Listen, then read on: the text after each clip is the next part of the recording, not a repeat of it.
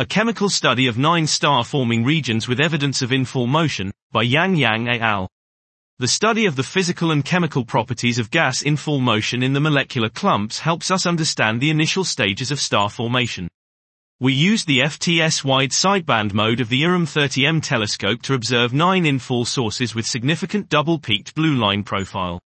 The observation frequency range are 83.7 to 91.5 GHz and 99.4 to 107.2 GHz.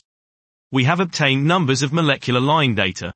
Using XCLASS, a total of 7 to 27 different molecules and isotopic transition lines have been identified in these nine sources, including carbon chain molecules such as CCH, c-C3H2 and HC3N. According to the radiation transfer model, we estimated the rotation temperatures and column densities of these sources. Chemical simulations adopting a physical model of HMSFRs are used to fit the observed molecular abundances. The comparison shows that most sources are in the early HMPO stage, with the inner temperature around several 10 K. This was a chemical study of nine star forming regions with evidence of infall motion by Yang Yang et al.